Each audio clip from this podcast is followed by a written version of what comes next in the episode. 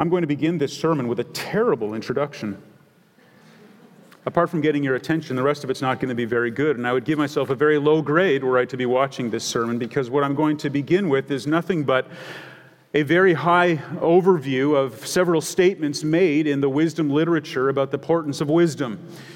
This isn't going to be clever or well crafted, but it is going to be something I hope is helpful for you. So if you have your Bibles, go ahead and open them to begin with to Proverbs chapter 22. For whatever reason, in the wisdom of the people who edited the manuscripts, they chose to not put a new chapter beginning at the part that talks about wisdom, but rather to begin it halfway through. So in Proverbs chapter 22, beginning in verse 17, uh, you have 30 words to wise people. Not people who are already wise, but people who want to become wise. And beginning in Proverbs 22, verse 17, there are 30 statements that are made, some of them longer, some of them shorter. Uh, they are meant to be the words of wisdom distributed to those who are seeking to be wise. In fact, there are 30 given. You see in verse 20, I have, have I not written for you 30 sayings of counsel and knowledge to make you know what is right and true, that you may give a true answer to those who sent you? If there's anything that would be helpful for us as Christians, it is to function in a world when, that when people ask us questions, we can actually give them wise answers instead of glib, repetitious, shallow party lines that people are so tired of hearing and that we don't even fully understand ourselves. Wouldn't it be amazing if every one of us were so steeped in God's truth that we were actually able to, in the theater of ideas, interact with people on an intelligent level? That we were able to explain to them not only what we believe, but even what they believe. And we could explain it to them in a way that shows that we respect them, that we understand them, and that we actually know their position perhaps better than they do. Well, there's only one way for you to attain that kind of wisdom and that kind of usefulness in society and the church, and that is to allow the Word of God to dwell in you richly, meaning that it goes in and it produces fruit. This entire series we have called True Religion. And we have looked at the real fruitfulness of true religion in the terms of what it produces. And today will be the fruit of wisdom. We'll be looking at that from James chapter 3, 1 to 18. Now, wisdom, as you know, is perhaps the most important thing for you to have. We've tried to highlight that in several examples throughout many of the other sermons that have been preached in this series. Everything comes back to wisdom. Dave mentioned that earlier today when he was giving us his exhortation. The book of James is about wisdom. Mm, we are told by James to ask God for wisdom, wisdom to handle the temptations that come our way. And in this particular section, one of the biggest challenges we face is how to control our tongue. And James says, in the end, the only way to do that is through wisdom. But if I were to back out for a little bit and show you the entire timeline, start to finish, and use Proverbs as my example, it would go something like this. Look down at verse 22. I'm going to go through these quickly, all 30 of them, okay? I encourage you to go back and read them in more detail yourselves this week. But to begin with, James, um, Proverbs 22, beginning in verse 22. 1. Do not rob the poor because he is poor, or crush the afflicted at the gate, for Yahweh will plead their cause and rob the life of those who rob them. Two, make no friendship with a man given to anger. Three, be not one of those who give pledges or puts up security for debts. Next, do not move the ancient landmark that your fathers have set. Do not see a man, or do you see a man skillful in his work? He will stand before kings. Next, when you sit down to eat with a ruler, observe carefully what is before you and put a knife to your throat if you're given to appetite. Next, do not toil to acquire wealth be discerning enough to desist. Next, do not eat, verse 6 of 23, do not eat the bread of a man who is stingy. Verse 9, do not speak in the hearing of a fool, for he will despise the good sense of your words. Verse 10 Do not move an ancient landmark or enter the field of the fatherless, for their Redeemer is strong. He will plead their cause against you. Verse 12 Apply your heart to instruction and your ear to words of knowledge. 13 Do not withhold discipline from a child. If you strike him with a rod, he will not die. Verse 15 My son, if your heart is wise, my heart too will be glad. Verse 17, let not your heart envy sinners, but continue in the fear of Yahweh all the day. Verse 19, hear my son and be wise and direct your heart in the way. Verse 22, listen to your father who gave you life and do not despise your mother when she is old. Verse 26, my son, give me your heart and let your eyes observe my ways. Verse 29 Who has woe? Who has sorrow? Who has strife? Who is complaining? Who has wounds without cause, redness of eyes? Those who tarry long over wine, and those who go to try mixed wine. 24 1 Be not envious of evil men, nor desire to be with them. Verse 3 by wisdom, a house is built, and by understanding, it is established. And by knowledge, the rooms are filled with all precious and pleasant riches. Verse 6 For by wise guidance, you can wage your war. In an abundance of counselors, there is victory. Verse 7 Wisdom is too high for a fool. In the gate, he does not open his mouth. Verse 8 Whoever plans to do evil will be called a schemer. Verse 10 if you faint in the day of, advers- uh, of adversity, your strength is small. Verse 11 Rescue those who are being taken away to death, hold back those who are stumbling to the slaughter. Verse 13 My son, eat honey, for it is good, and the drippings of the honeycomb are sweet to your taste. Verse 15 Lie not in wait as a wicked man against the dwelling of the righteous. Verse 17 do not rejoice when your enemy falls, and let not your heart be glad when he stumbles, lest the Lord see it and be displeased and turn away his anger from him. Verse 19 Fret not yourself because of evil doers. Verse 21 My son, fear the Lord and the king, and do not join with those who do otherwise. For disaster from them will rise suddenly, and who knows the ruin that will come from them both. Now, I acknowledge it's a very quick overview, but you can see within that not only is wisdom something that is to be attained over time and attention given to the Word of God and the truths that are contained there, but how often is wisdom directly aligned to what you say?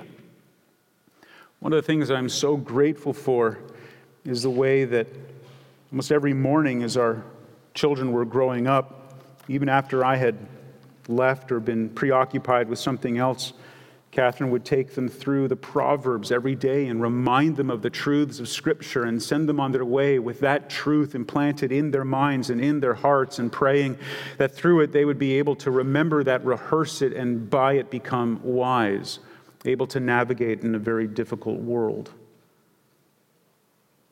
James has the same consideration here as he thinks about the believers that he's writing to. And I would have the same concern for you as a church. In fact, if there's one thing that we could do together that would transform and even further exemplify what a healthy church is to look like, is if we were committed by the power of the Holy Spirit to bear the fruit of wisdom that is seen in the way that we control our tongues. As a matter of fact, self control over thoughts and words is the essence of wisdom. Self control over your thoughts and your words are the very essence of wisdom. And so, what we're going to see this morning is maturity modeled in three ways careful teaching, wise thinking, and humble living. If you have your bulletin with you, you can open it up and look at that outline. Careful teaching, wise thinking, and humble living. Now, the first of these three comes to us at the beginning of James chapter 3, and the last one will be at the end. What I'd like to do is read each section for you as we tackle it. The first one is careful teaching. Look down, if you will, at James chapter 3, verses 1 through the first half of verse 5. This is God's word. James writes, Not many of you should become teachers, my brothers, for you know that we who teach will be judged with a greater strictness. For we all stumble in many ways, and if anyone does not stumble in what he says, he is a perfect man, able also to bridle his whole body. If we put bits into the mouths of horses so that they obey us, we guide their whole bodies as well.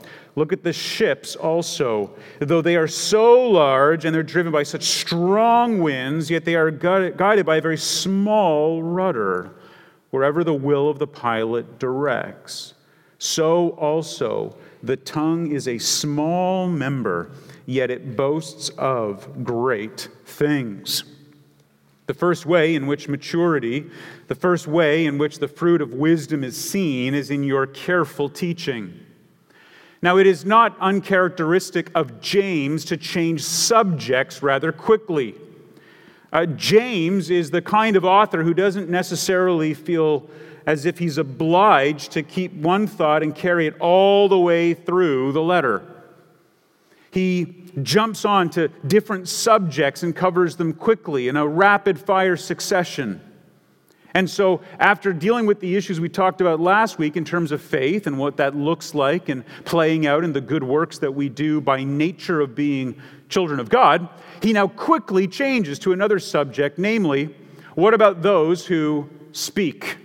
What about those who teach?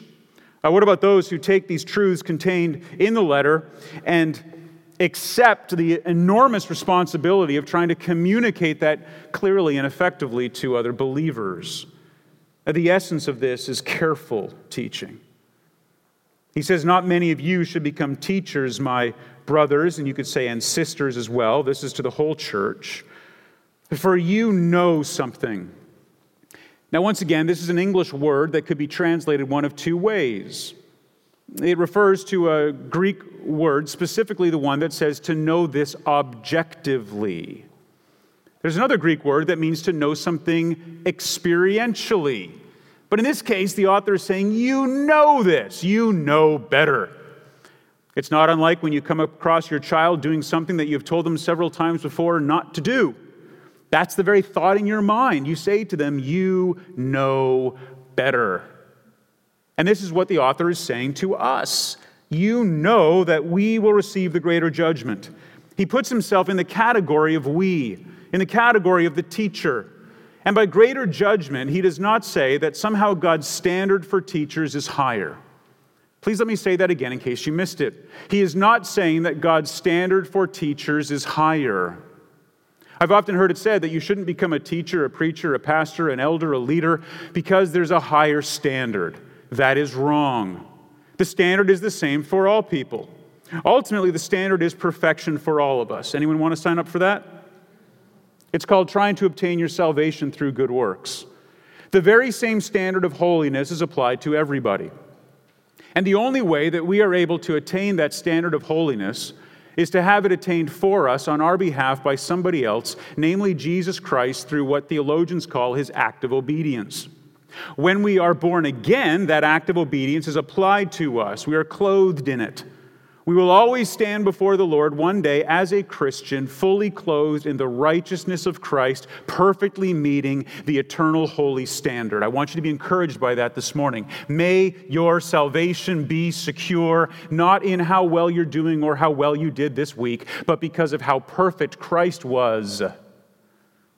So let's abandon this notion that somehow there is a higher and lower standard for any Christian. There's only one standard, his standard, perfect standard, met by him, and if you're in Christ, you've met it already. Amen? Okay, we can close in prayer. I mean, really, I, always, I have the same sermon every week, so as long as we've got that settled, we can move on now to the rest.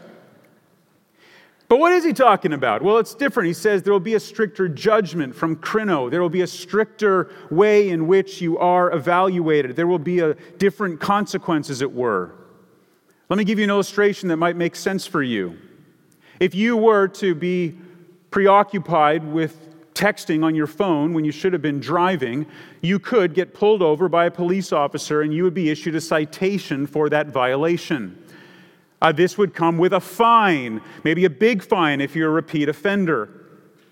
But if you were to have a commercial driver's license and you were driving a commercial vehicle and you were pulled over for texting, you would have a much higher consequence. Not only would you be issued a citation in the thousands of dollars, but you could very well lose your license and lose your career. That's the kind of difference that James is talking about. It's not that one is held to a higher standard. Neither are allowed to commit that violation while driving.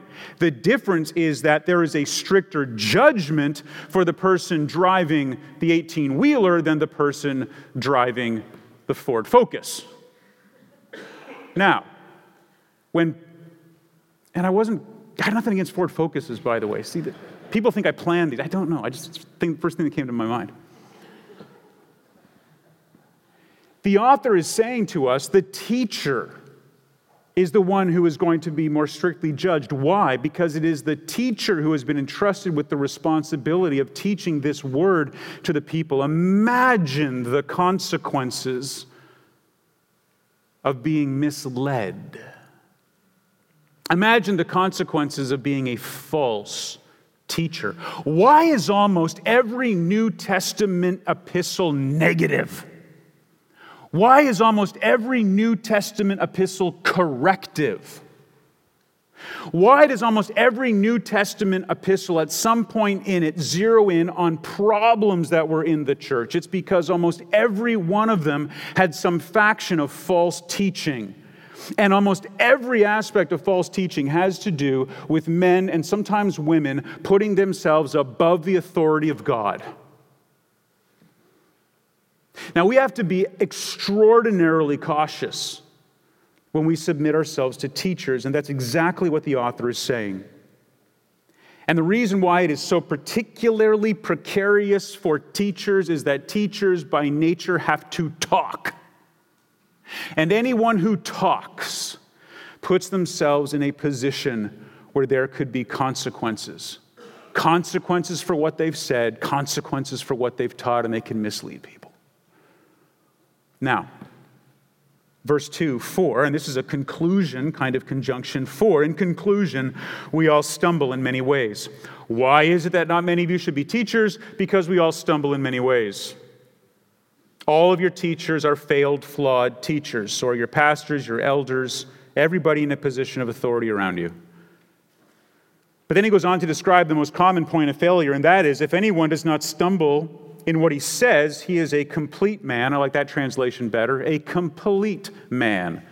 The word perfect in the other translation doesn't quite get there. We've used this word before in our study of James. It's the word complete, to bring something to completion, fully mature, fully ready. And the person who can control their tongue is a fully mature person. If you're mature enough to control what comes out of your mouth, you are able to bridle and control his whole body. The person who can control their tongue can control their body, everything. And now he goes on to give an illustration, two, as a matter of fact, one regarding horses and one regarding ships. One has to do with bits, the other with rudders. Look at what he says in verse 3. Very easy illustration to understand, even for us, though we don't have horses. I read a funny quip the other day. It said, In the old days, rich people had cars and poor people have horses, and today, poor people have cars and rich people have horses. That's for free. It's got nothing to do with my sermon. I'd offer you that. If we put bits, please notice it's the word bits. A bit went into the mouth of the horse. It causes an irritation in the mouth so that when it is pulled in one direction or the other, the horse instinctively moves his head in that direction. And when the horse moves its head in one direction, the body tends to go with it. It is not a muzzle. It doesn't say muzzle the horse. You put a bit in the mouth of the horse. And when these bits go into the mouth, they will obey. It means to be persuaded. It's actually a word from which we get the word faith. Uh, they, they will do what they are told, they will move in the direction you want them to go. In fact, it says we will guide their whole bodies as well, the whole massive body of a horse. Horses are big, heavy, strong animals. If you've never been around a horse, go find one. Go stand up beside it. Go try to push it over. Go try to move it. I don't recommend going from behind because evidently they'll kick you and kill you. But they're big, strong animals. You don't want to get into a tug of war with a horse. And yet, this tiny little bit that's put in their mouths is enough for even the weakest little person to guide that big, strong, heavy horse. The whole body goes with it. In another illustration, he talks about ships, and he talks about great ships, big ships, and not only big ships, but a big ship in a bad storm. I mean, if there are any forces that are powerful, it is a large ship being tossed around in a big storm. And he says, This little rudder, that's all it takes. Just one person holding that rudder, just one person holding the wheel connected to it, can guide the entire ship. Likewise with the mouth. Verse 5 So also the tongue is a small member, yet it boasts of great things. Notice what he says. It's not the tongue you bridle. Can we just be clear about that for a moment? The purpose of James chapter 3 is not to convince Christians to stop speaking. Because we'll see in a moment, you can do just as much damage from what you're thinking. He's not saying don't talk, he's not saying muzzle your mouth. He is saying understand that that little muscle behind your teeth has the capacity to completely control who you are, what you do, and how you're perceived by others. Who you are, what you do, and how you're perceived by others is completely dependent upon what you do with that tongue. It can either build someone up or tear them down. And frankly, can do the same for your reputation. And so, if you are commissioned by the local church to be the one who brings God's word and to teach it, not only are you to be careful because of the judgment that waits for those who deal fast and loose with God's truth, but as a talker, you've got to be extraordinarily careful that you don't so undermine your credibility with the people around you that it reflects the way they respond to God's word. Why does it matter that elders have to meet a certain character? It is not because character and capability go together. Would you all agree with that? Yes? Congregation? Do you know some people who are extraordinarily capable at what they're doing but have no character whatsoever? Do you know people like that? Right. And do you know people that have upstanding moral character, but man, they're useless? They don't go together. But in the case of the one who is to speak that truth, they need to do it capably and they need to have character. I am utterly perplexed by this notion that some people have put around that pastors ought never to go into the ministry unless there's nothing else they can do. I've heard that when I was in seminary. You know, you ought not to go into the ministry. If there's anything else you can do, you should do it. And I used to think to myself, really, so the ministry is going to be filled with men who are utterly incapable of doing anything else but this.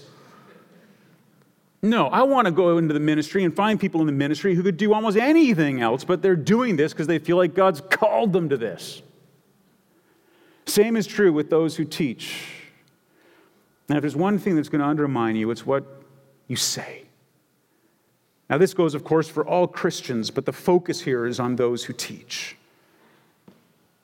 Now, notice what he says in verse 5 that though it is small, it boasts of great things. That's a neutral statement. He's not making a judgment, he's saying it boasts of great things. It really does. Your tongue boasts of great things, in some case, in a very negative way, and in some case, says a very positive way. Like your, your, your tongue is capable of doing both. We're going to see that a little bit later in another illustration. In, in fact, you can go back into the life of Christ and you can see, for example, in John 7 46, that even the people who were listening to him, who didn't follow him, had to acknowledge that no one had spoken like him.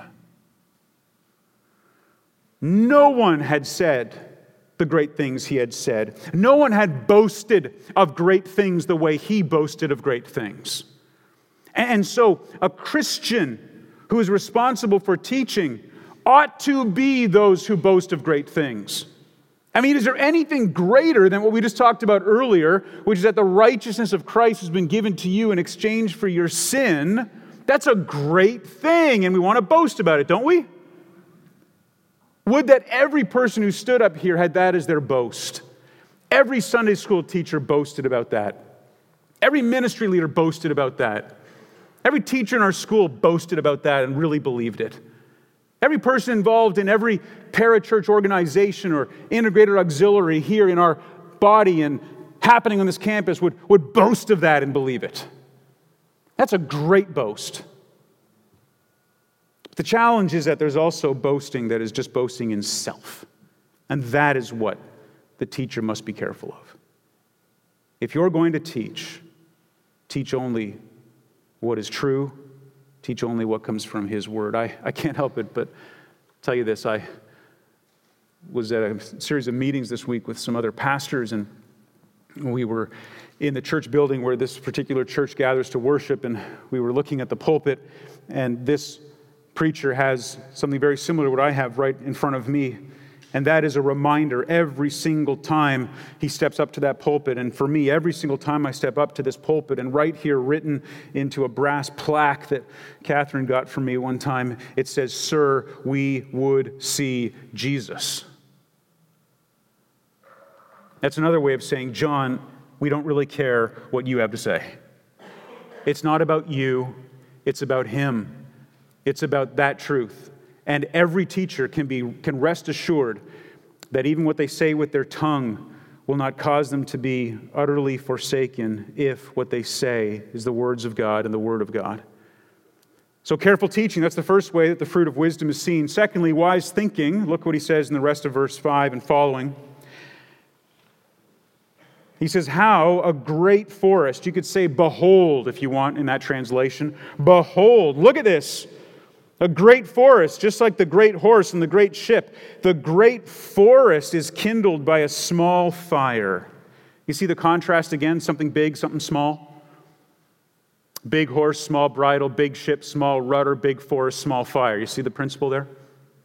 He says, Behold this, under the second heading of wise thinking, behold, this little fire can start a whole forest going.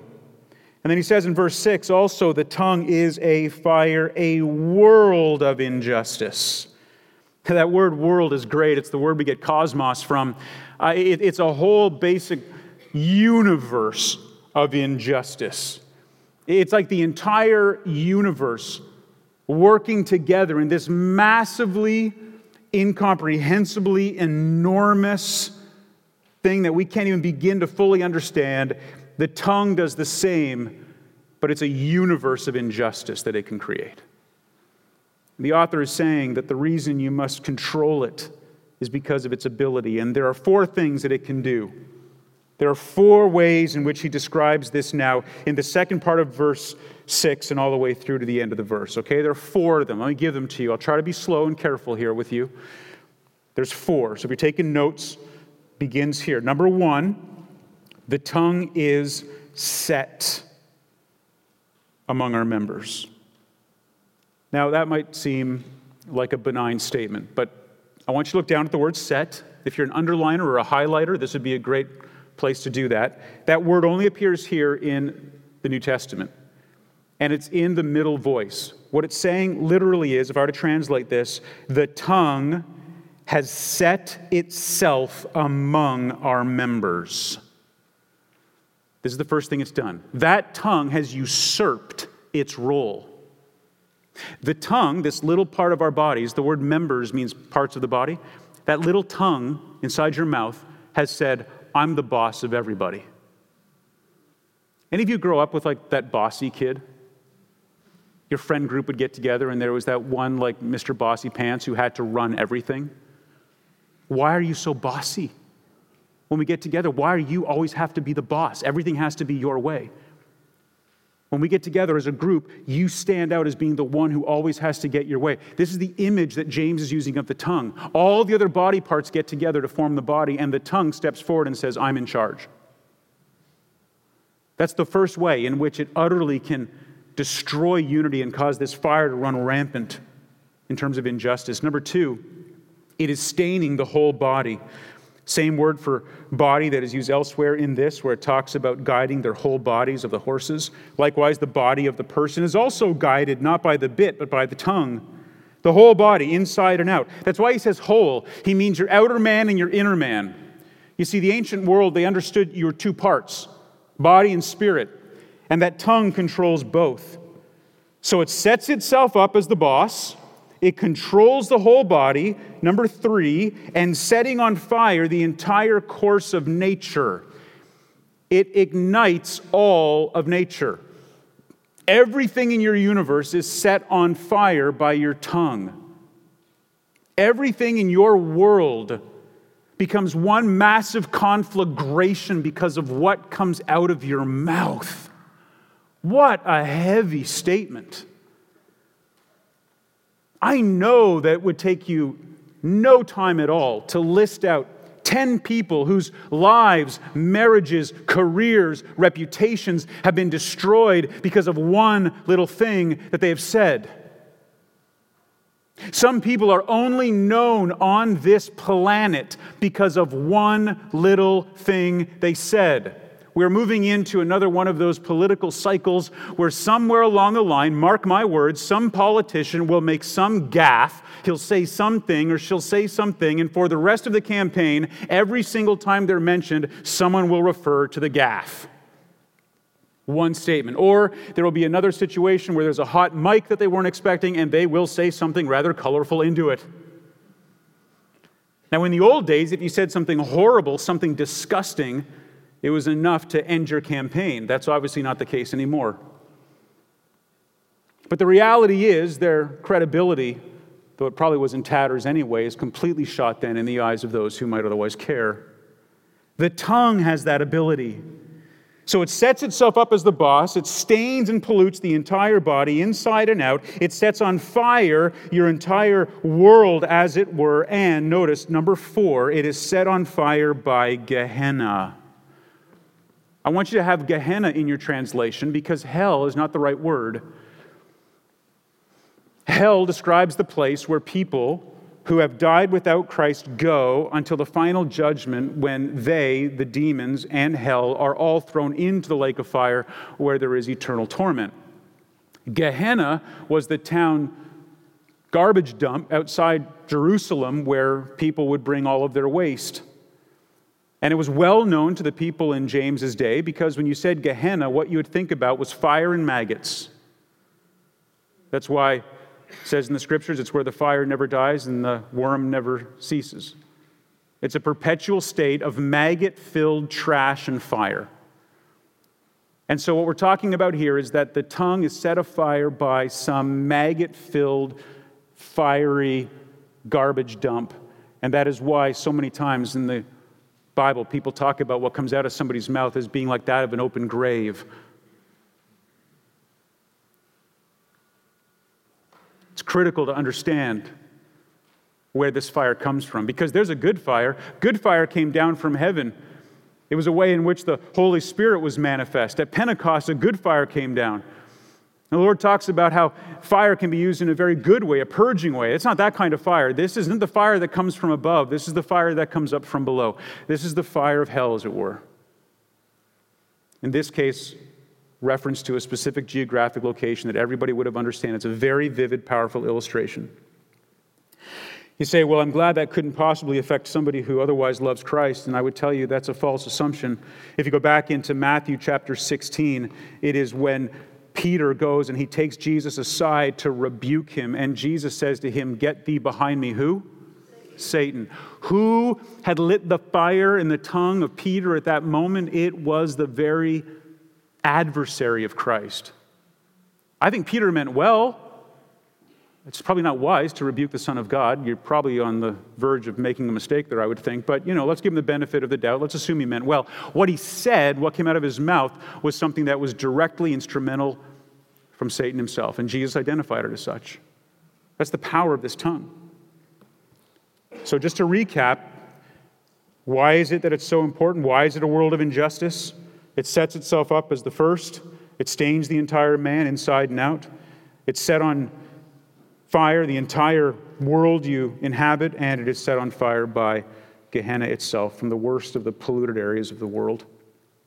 Verse 7 4, and here's the conclusion all nature both beasts and birds, both creeping things and sea creatures, are subdued and have been subdued by the nature of human beings. This goes all the way back to Genesis chapter 1, verse 26 through 28.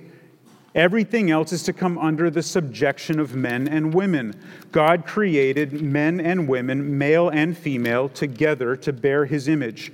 And then, once he had done that, he is very clear. He says, Let us make man in our image, after our likeness, and let them, male and female, together equally have dominion over the fish of the sea, the birds of the air, uh, birds of the heavens, and over the livestock, and over all the earth, and over every creeping thing that creeps on the earth. It's rather comprehensive. So God created mankind in his own image. In the image of God, he created mankind, male and female. He created them individually in his image. And God blessed them together. And God said to them together, Be fruitful and multiply and fill the earth and subdue it, and have dominion over the fish of the sea and the birds of the heavens and over every living thing that moves on the earth. And James goes back to Genesis and he picks this up and he says, Yep, they have dominion over every living thing and over the earth itself. The only thing that seems to have slipped out of their control is their own tongues. Verse 8, but, moreover, you could translate it, no human being is able to subdue the tongue. Wow. You can subdue a dinosaur, but you can't subdue your own tongue. Amazing.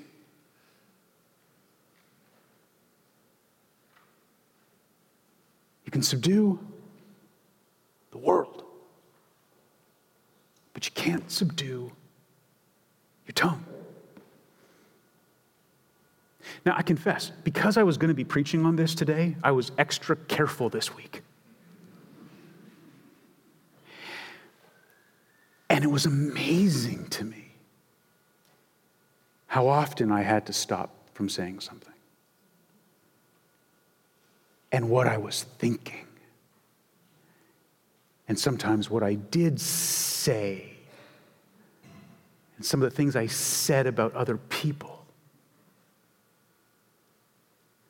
The tongue alone will bring all the conviction you need to go back to the Lord and continually ask for His cleansing forgiveness.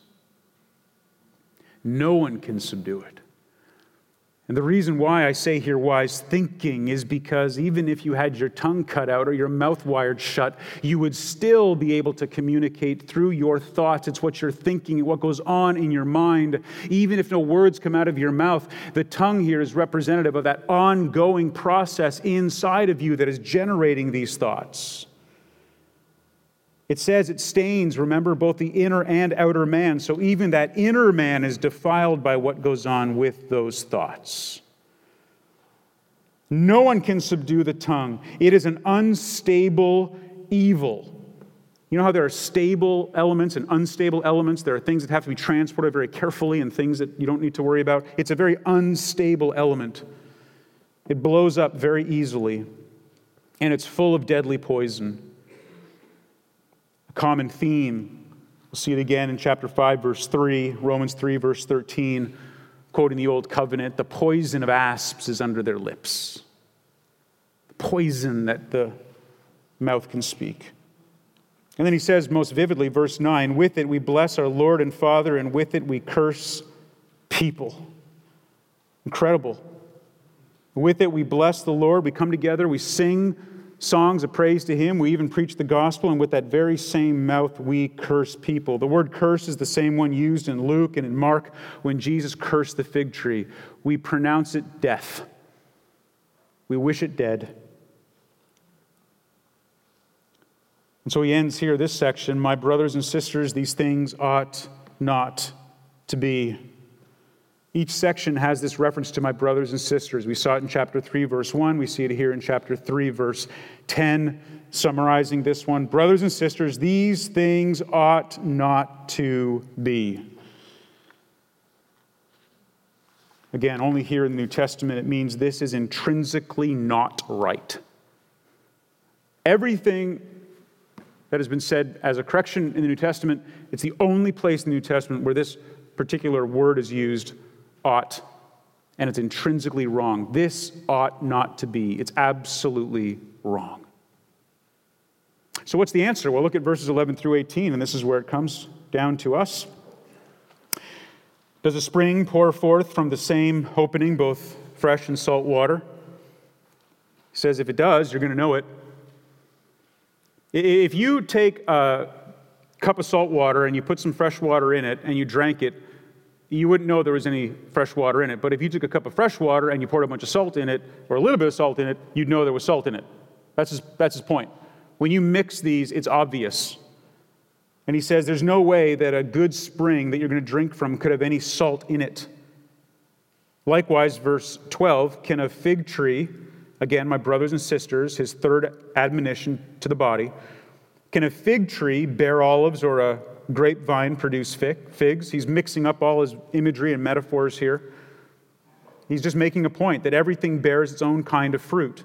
Likewise, neither can a salt pond yield fresh water. This is the case over and over again in the teachings of our Lord. He was clearly stating that. Verse 13 So, who is wise and understanding among you? Now let's get down to the bottom line. You want to be wise? If wisdom is what you're pursuing, is wisdom what you need? Wisdom is how you end up controlling your tongue. Verse 13 Wisdom is how you control your tongue. Who is wise among you? Who understands? Who aspires to this? That's a good encouragement, isn't it? This isn't heavy duty kind of law trying to burden you with obligations you can't carry out. No, this is how you want to live in response to the Lord. Humble gratitude for what He's done. You say, I want to know how, because man, I can sense this. Even though I'm born again, I know this tongue, wow, it is hard to control. I want to be wise. I, I want to know. I want to be like the Lord. I'm so grateful that in every way that I failed, He succeeded. That every time I boast of great things about myself, I can be reminded that he never boasted of anything except that which made him a teacher par excellence. He says, if you want to understand, it's this simple. By his good conduct, let him show his works in the meekness of wisdom. How are those works manifest? Those necessary works as part of being a new creature? It's in meekness of wisdom. But, and here's the great contrast if you have bitter jealousy, literally a boiling over, if you, if you have a bitter boiling over and selfish ambition, the kind of ambition here that leads to strife and disputes, if that is what's in your heart, in your mind, then there is no way that you can honor the Lord. You know, bitter jealousy, selfish ambition, it's going to be mentioned again in a little while. These are the hallmarks of somebody who cannot control their mind and cannot control their tongue. He says here that your hearts are literally your minds, the center of your being. If this is where bitterness resides, if this is where selfishness resides, then do not boast and be false to the truth. Don't be a teacher. Don't go around trying to instruct others in God's word if your own heart, if your own mind is filled with this boiling over zealous jealousy and this selfish ambition that causes strife and disputes. We're going to find out in James chapter 4 that there was a lot of division, a lot of strife in that church, and it all boils down to those who use their words in an ungodly way. You know, God hates it when we use our words to stir up trouble or to lie or to bear false witness or to separate brothers and sisters in Christ. Proverbs 6, 16 to 19 says it. Proverbs, in fact, is filled with examples. Proverbs 21, 23, 22, 10, 26, 20 these are all proverbs that make it clear that if you want to know where strife and division and fighting and jealousy come from, look to the person who is heaping on the logs of slander and gossip. Listen, brothers and sisters, I, to be intensely practical with you here, and I, I, I mean this as a way to just come alongside you and say, let's acknowledge the crazy world that we live in. I just need to ask you I mean, is your tongue a torch I mean, are you offended that I would even ask that?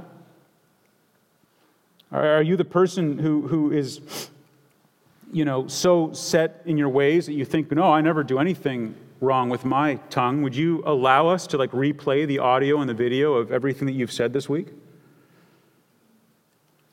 mean, ask yourself, like, how much time do you spend in just kind of idle chatter on the phone or talking to somebody else? Or in our day and age, posting stuff on some site? How much of your life could really be distinguished as nothing more than propagating and then perpetuating complaining and gossip and the swapping of stories and the questioning of what other people are doing? How, how many of you have an unhealthy interest in what other people are doing, and how many of you have an unhealthy desire to have other people have an interest in what you are doing? Are you engaged in some virtual form of this just by scrolling and scanning and scrutinizing social media so that you can compare yourself or satisfy the shallow conceit of those who medicate their own insecurity by basking in the unwarranted attention of others? Are you connecting with people just so you can be the bearer of news and tales? Remember, Proverbs doesn't just say that liars lie, Proverbs say that listeners of liars lie. You're indicted for just listening to liars, talebearers, gossips. Have you neglected your work, your children, your spouse, your Lord in favor of going house to house and talk to talk and never close the day with anything profitable accomplished? I mean, these are questions we need to ask ourselves, especially in light of everything James has been saying. Have you set fire to the reputation of people you don't even really know? Are you suffering the corrosive effects of the guilt that comes from decades of just idle chatter in exchange for words of life?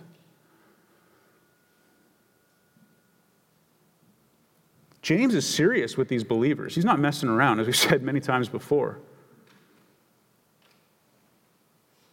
And so he leans back on his foot and squares up for one final shot. Verse 15 This is not the wisdom that comes from above. It's not eternal. It's the same word in John 3:16 for eternal life. It really just means life from above. This is not what comes from above, but is earthly, unspiritual, demonic.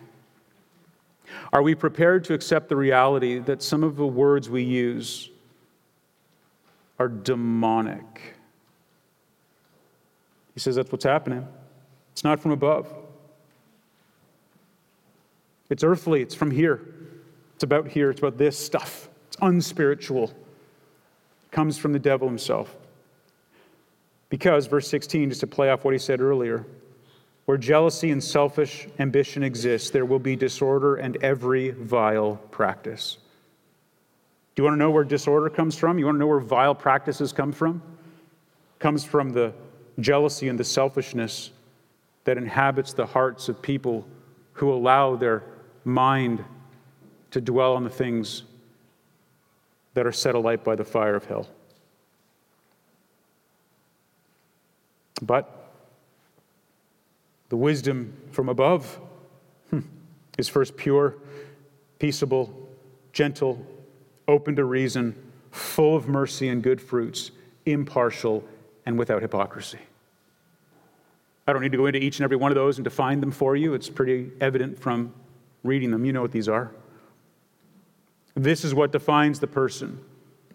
There is a moral purity. There is just that sense of a peacefulness, a gentleness. You can, you can talk to them. They have a general disposition towards what is merciful, what is, what is good and fruitful. They don't pick sides. They're not hypocrites saying one thing to one person, one thing to somebody else. And as a result, they bring the peace that we all desire. Verse 18 Now, the fruit of righteousness. The whole point of this part of the epistle. The fruit of wisdom, true religion. What is it?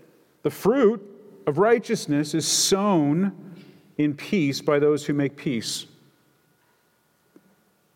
Just think about the metaphor there.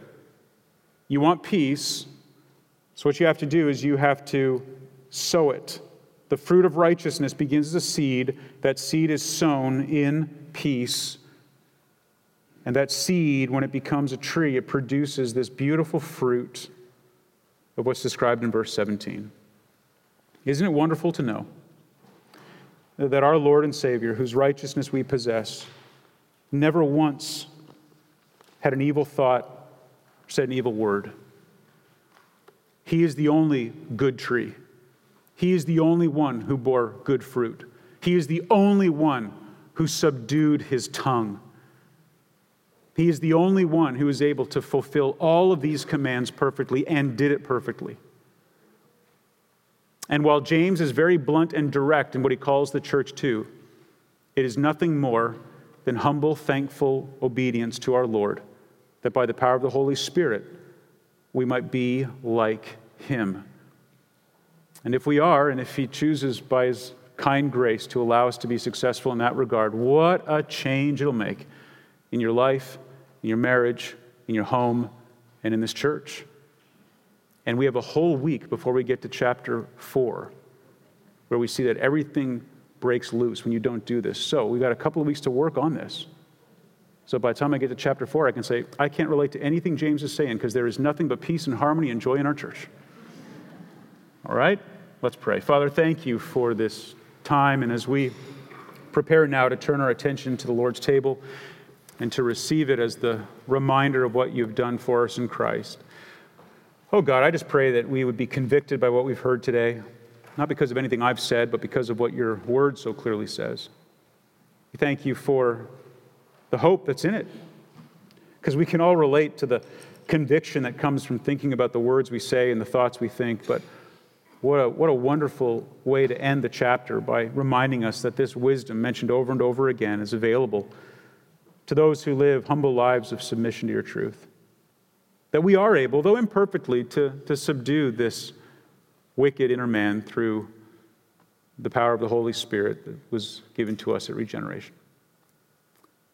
If there's one here who uh, has never put their faith in Christ, who really hasn't believed in any active sense, may today be the day of salvation. And for those who are children of God, born from above, may we go away from here encouraged, lifted up, knowing that we are worse in your eyes than we could possibly imagine. But we are also more loved, more accepted, more forgiven, and more secure than we could ever imagine if we are in Christ. For it's in his name we pray. Amen.